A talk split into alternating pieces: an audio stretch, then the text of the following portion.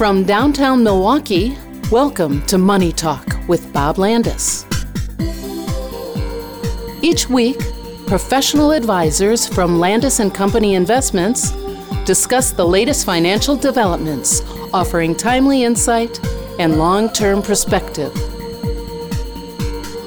This is Money Talk for December 8th, 2023, the second night of Hanukkah. The holiday lasts for eight days, and coincidentally, there are eight correct ways to spell Hanukkah.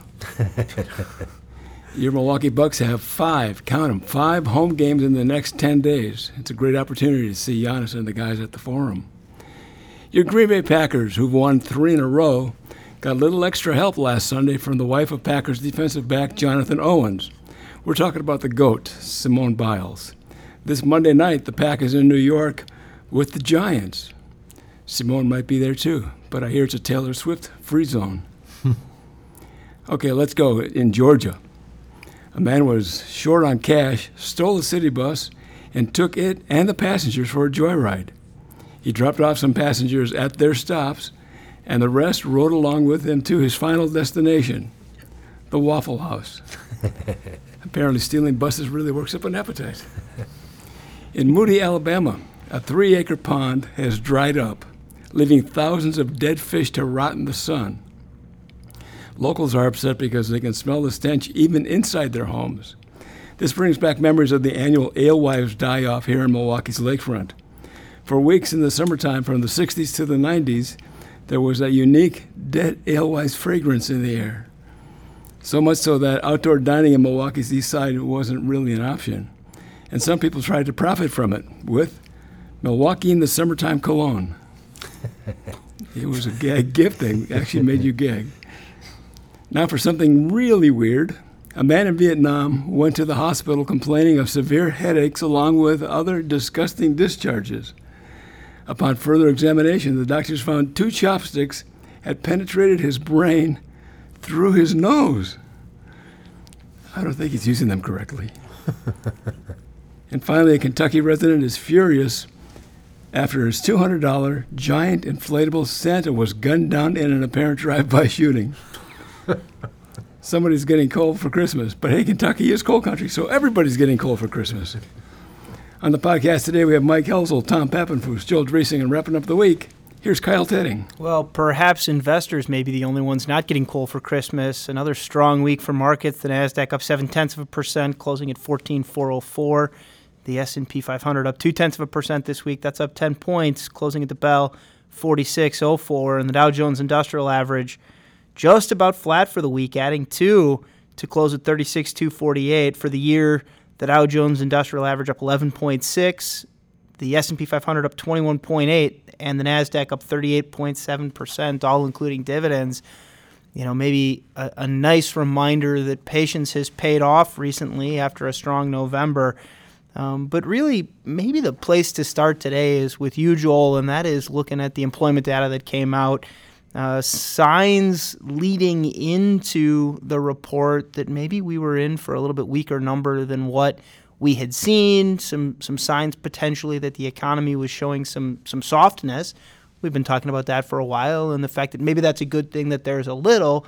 Too much becomes the problem, and then all of a sudden we got a, a a data point that suggests that, well, yeah, maybe a little softer, but still quite strong. The the labor market still looks pretty good. Yeah, it does, Kyle. And you know, and part of this is just the expectations. If everybody's saying we're expecting, you know, 140,000 and it comes in at 199, um, that seems like a big difference. But it's it, it, it is actually showing that the the economy is growing, that it's resilient, that employment is resilient, but it's it's slowing down. It's um, that 199, that uh, the number of jobs that were added in November compares to 240,000 a month over the last 12 months. So there's your slowdown right there.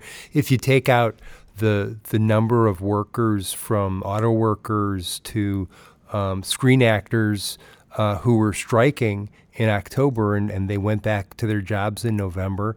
If you take that out of the equation, the the number 199 is closer to 140 or so about what it was in in October. So we're seeing signs of slowing down, and and even more than that. I mean, I, one of the things that we occasionally talk about are the number of temporary jobs. Those uh, you know, over time have been a harbinger of uh, trends in, in hiring, and those have been down nine out of the last 10 months. Uh, so that's maybe a sign that we're going to be sl- slowing down even more. But again, we're still adding jobs. Uh, so so that says a lot about how strong the economy is, even though you know interest rates are at 22-year highs. Yeah, and I think the interest rate going back a month looked very different and that's part of the story that was told through November was hey if things are weaker and rates are moving that much lower as a result especially on the, the longer side of the yield curve you know 10 year treasury from almost 5 down to 4.1 at one point in time. Well Friday we got a nice little pop in interest rates as a reminder that well if the data looks a little better then maybe interest rates can stay higher for longer. And Mike you know as we get into the, the kind of pivotal uh, pivotal Fed talk next week. Um, you know, I think the Fed remains in focus, and interest rates are kind of the key for that conversation. Yeah, I mean, as everything the Fed has done for the past going on what two years now, it's all about the interest rates. And I I found the conversation interesting over the last few months. I think you guys have heard it too, talking about rate cuts in July, and then rate cuts potentially in May, and then potentially in March, and you're right, Kyle. What this report did is it allows the Fed to kind of stay with their interest rates, like not cut them, but hold them for longer, right? And as you said before, that's not a bad thing, right? Because the economy can support it. And even if we don't get 200,000 jobs a month, but we get 140, or if it goes down to 100, that means there's 100,000 more people still working with money in their pockets. That's not a bad thing no matter what anyone tries to tell you. Just remember that. No, if as long as people are working, that is a good thing. I mean, right now we're 22 straight months of sub 4% unemployment. That's over a 50 year record. I don't know how you can spin that into a bad thing. And if the cause of that is rates staying higher for longer, then that's okay, right? Well, and I think to emphasize your, the point you're making, Mike, is what I think this modestly better, I guess, unemployment or surprise, uh, but it, it, it kind of reinforces uh, the narrative that Fed Powell was constantly trying to make to, to temper market expectations. That again, the worry that they're concerned, uh, although I think a lot of the market has moved on and is looking towards, um, you know, uh, an environment with lower interest rates, uh, you know, and lifting uh, asset prices. Um, but you know, you constantly hear the message from him of trying to temper that expectation. Be prepared. There might be another rate hike. And again, if you see this a little bit stronger employment data, you know, it kind of, it, you know, that kind of adds to their messaging that hey, be be prepared that things could still tick up. And so it kind of reinforces that message. It's kind of a nice way of the data um, showing through rather than just a lot of spin and just narrative. I mean, oh, sorry. I mean, I think you're exactly right, Tom. I mean, what this report does, um, it allows the Fed to take their time and kind of stick to their plan of kind of tactical rate adjustment. And the other thing is, they can't come out and say mission accomplished, right? Because if they do, then every I shouldn't say everything, but a lot of the stuff they've done to get here goes away. They have to be very prudent, and you kind of, you have to parse their words. But if you look at what some of the Fed governors have said, some of the more hawkish ones, you could see where I don't think they want to ra- raise rates anymore, but they're comfortable holding into probably middle of next year at some point, at least. And what's so interesting about this conversation to me is that the market has had a very different opinion than what the Fed is talking about. Um, and so I get the question from clients of, well, what's what's it look like if we're going to get recession, if we're not going to get recession?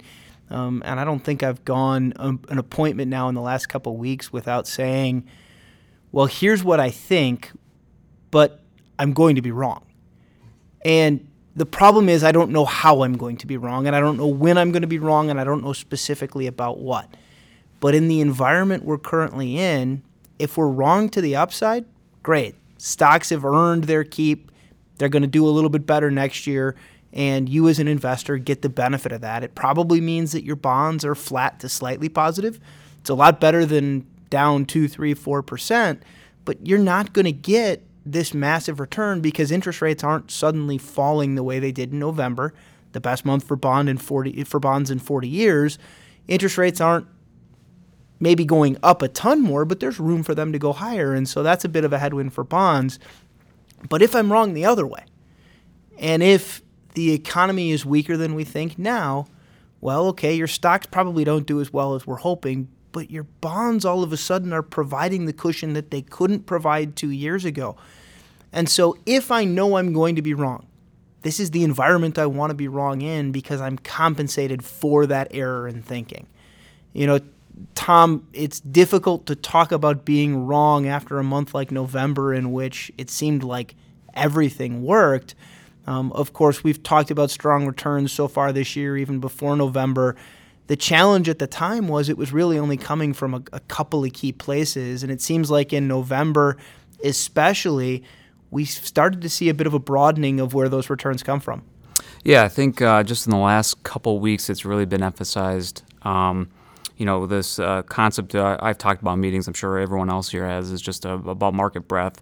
Um, when you, you know, again, to refer to that, um, I guess, uh, uh the um, naming reference to some of those the, those leaders, the Magnificent Seven, they're up, you know, roughly 19%. Uh, excuse me, the S&P is up about 19%, but if you take them out, the S&P is only up about 8% on the year. Um, and so what we've seen as of Thursday is actually 81% of the S&P 500 stocks are trading above their 50-day moving average. So it's a really important sign that it's it's you're seeing more stocks start to participate. Um, and actually, over the last month, uh, the Russell 2000, kind of general measure of uh, smaller companies uh, in the U.S., uh, tr- publicly traded companies, uh, as well as when you look at the S&P uh, 500 from an equal weight index instead of a um, you know, just a market cap weighted is actually outperforming just the, the market cap weighted index. So it, it, again, these are important signs to see. You know, as I kind of I typically tell my clients that we want to see more companies participate as as as a greater sign of overall market health.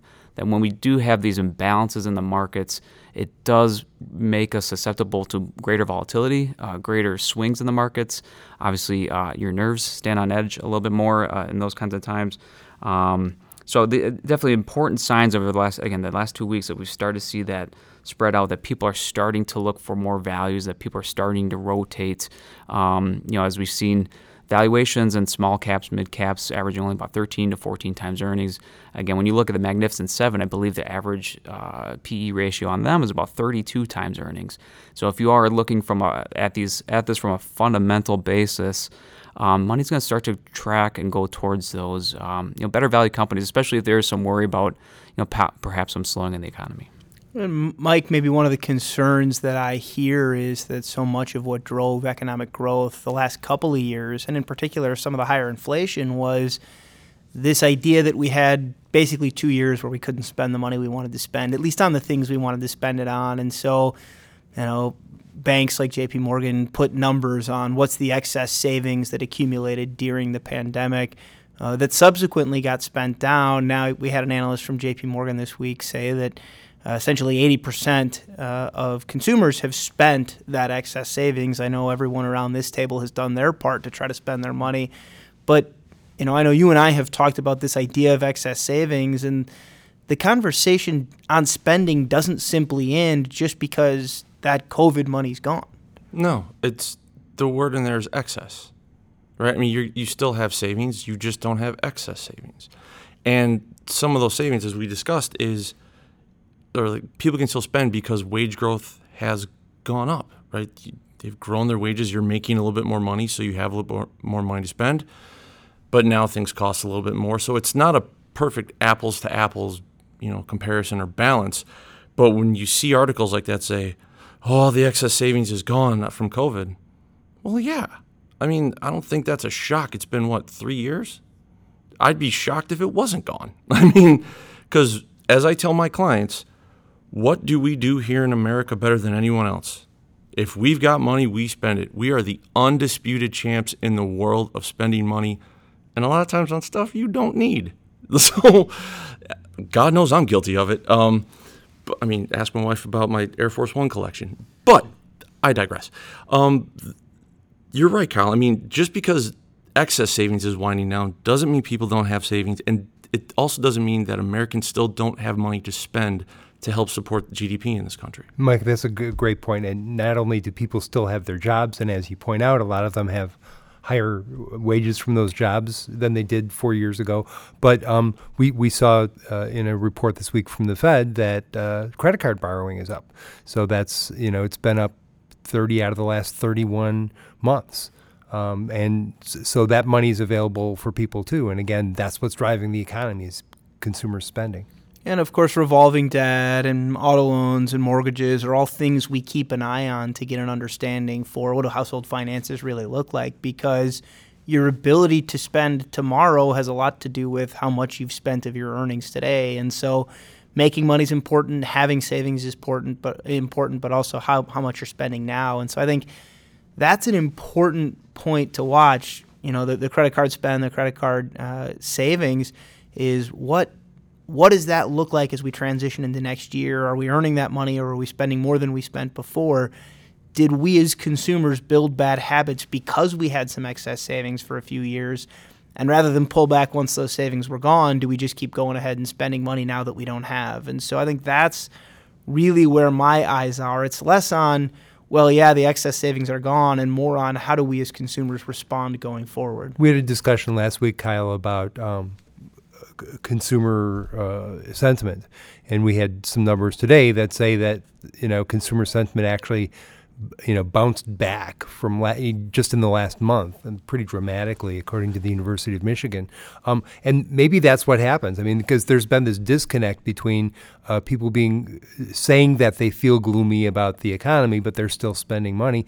And maybe you know when push comes to shove and if the economy keeps uh, landing, whether it's soft or hard, but it, it's slowing down, maybe people will start um, translating some of those sentiments into not spending as much. Yeah, we may have been a little hard on the University of Michigan last week and some of our comments on maybe the importance of that data going forward. Not them specifically, but just looking at some of those surveys and trying to understand what they really mean in the current environment. And, you know, a lot of conversation I think that's going to evolve on that over time. But ultimately it boils down to are consumers spending or aren't they? If they feel good, if they say they're feeling good, does that translate to spending?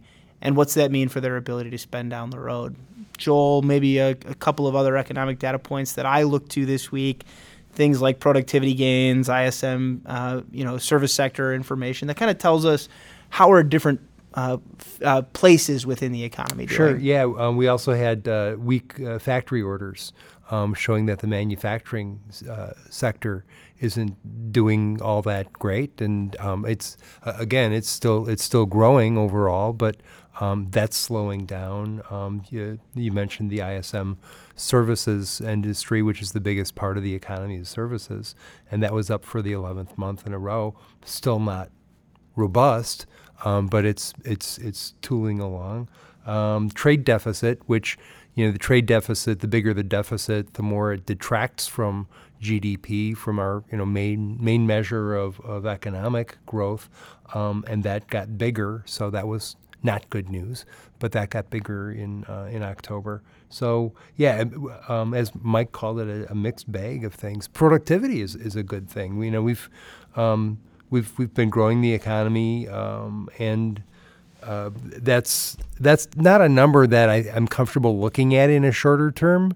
Um, over a longer term, you know, that I think you can tell a better story. But um, that's been a positive sign lately. And of course, we know that the the two ways you grow your economy or you grow your workforce, so you make those workers more productive. We are not an economy largely that's growing its workforce all that much, and so um, if we're going to see gains economically, we have to see them from productivity growth. And so the trend there, as you say, rather than any single number, I think is far more important to what's happening here in the U.S. I think that, that mixed data point, too, the, the constant back and forth and some good, some bad, is – really just I think it's the characteristics of a soft landing that we want to see. It's it's not getting too extreme to one level or the other. So I think it's important that as long as we keep seeing that, that's it's going to read you know reinforce that idea of a soft landing. Well, at least for now, the passengers on the plane still pretty happy that uh, we haven't crashed. Um, but you know the soft landing, Tom, that you say and that we've we've talked about for a while now remains intact. We'll continue to kind of keep an eye on what the data looks like, continue to talk about some of the bigger trends. But, um, you know, I think with a few weeks left in the year, difficult to be upset about, uh, you know, how strong returns have been, difficult to be upset about kind of the outlook from where we are, at least right now. With that, we enjoy doing the program for you. We will talk to you again next week. Thank you for listening to Money Talk with Bob Landaas. If you have a financial question you want answered on next week's show, email it to moneytalk at landaas.com. To keep informed throughout the week, visit our Money Talk page at landaas.com.